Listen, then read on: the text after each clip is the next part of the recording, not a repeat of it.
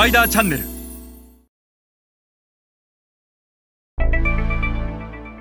皆さんこんにちは。スパイダーの森部です。今日はグローバル市場における日本企業のポジショニングについてお話しします。まず最初に申し上げたいのは昨今多くの日本企業のグローバル市場におけるポジショニングは非常に中途半端であるということです。多くの日本企業はドリームプロダクトを生むこともできなければコモディティにもなりきれていない。このままでは中間層以下は中国や韓国の企業に取られ富裕層は欧米の企業に取られてしまいます。今日は日本企業のポジショニングについて一緒に学んでいきましょう。後ろの図は日本韓国中国欧米の企業を4つのグループに分けてそれぞれのグローバル市場におけるポジショニングの特徴を表したものです。まず日本企業。これは業界業種を問わず多くの日本企業は10の機能や品質をいっぱいいっぱい詰め込んで100ドルで売るというこういう商売をグローバル市場で行ってきた。一方で 中国や韓国の企業は5や7の少し足りないか最低限必要な機能と品質を詰め込んで50ドル70ドルで売るという商売をグローバル市場で行ってきたと。そして欧米企業は韓国と同じ7の機能と品質を詰め込むんですが彼らは150ドルで売るというこういう商売を行ってきたこの図から分かることはいずれの国の企業も品質や機能で言えば日本企業にはかなわないということです。にもかかわらずなぜ欧米企業の製品は150ドルで売れるのかその最たるメーカーがアップルの iPhone であったりイギリスのダイソンの掃除機。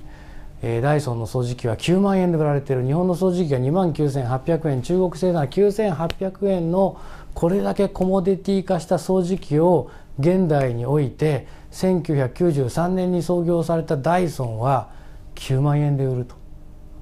日本の高い技術力を駆使したスマートフォンよりもアップルの iPhone の方が圧倒的に人気がありシェアが高くそして高い値段で売れるのはなぜなのか。なぜ世界最大の家電メーカーは中国のハイアールになってしまったのか。なぜサムスンや LG の脅威はここまで大きくなってしまったのか。このことから見ても欧米の企業は徹底的にドリームプロダクトを作り続けてきた。生み出し続けてきた。一方で技術や品質や日本には到底かなわない中国や韓国のメーカーは徹底して機能を削り品質を抑え現地の消費者の最低限のニーズに応えることによってコモディティの世界で打ち勝ってきた。つまりはエレクトロニクスの業界でいうとドリームプロダクトを生み出すのかコモディティの戦いで勝つのかもういずれかしかない。もし機能や品質が高ければ勝てるというんであればシャープや三洋で起きたことをどう説明できるのか。世界が求めているのはドリームプロダクトなのか最低限の品質を満たしたコモディティかなのか。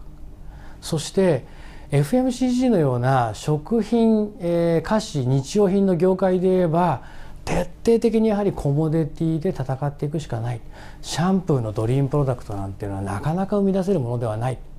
えー、洗っただけで髪の毛がふさふさ生えてくるシャンプー。こんなものを生み出せるんだったらドリームプロダクトとして売ればいい。ただそんなことは非現実的なのでいかにコモディティの世界で戦うか事実ネスレやユニリーバーそして P&G は徹底的に世界のコモディティ市場で戦っていると。したがって業界によってドリームに振るのかコモディティに振るのかは、まあ、違えど日本企業というのはとにかく品質と機能これさえあれば大丈夫というポジショニングを取り続けてきているこれを再設定する必要があるのではないでしょうか。それでは皆さんまた次回お会いいたしましょう。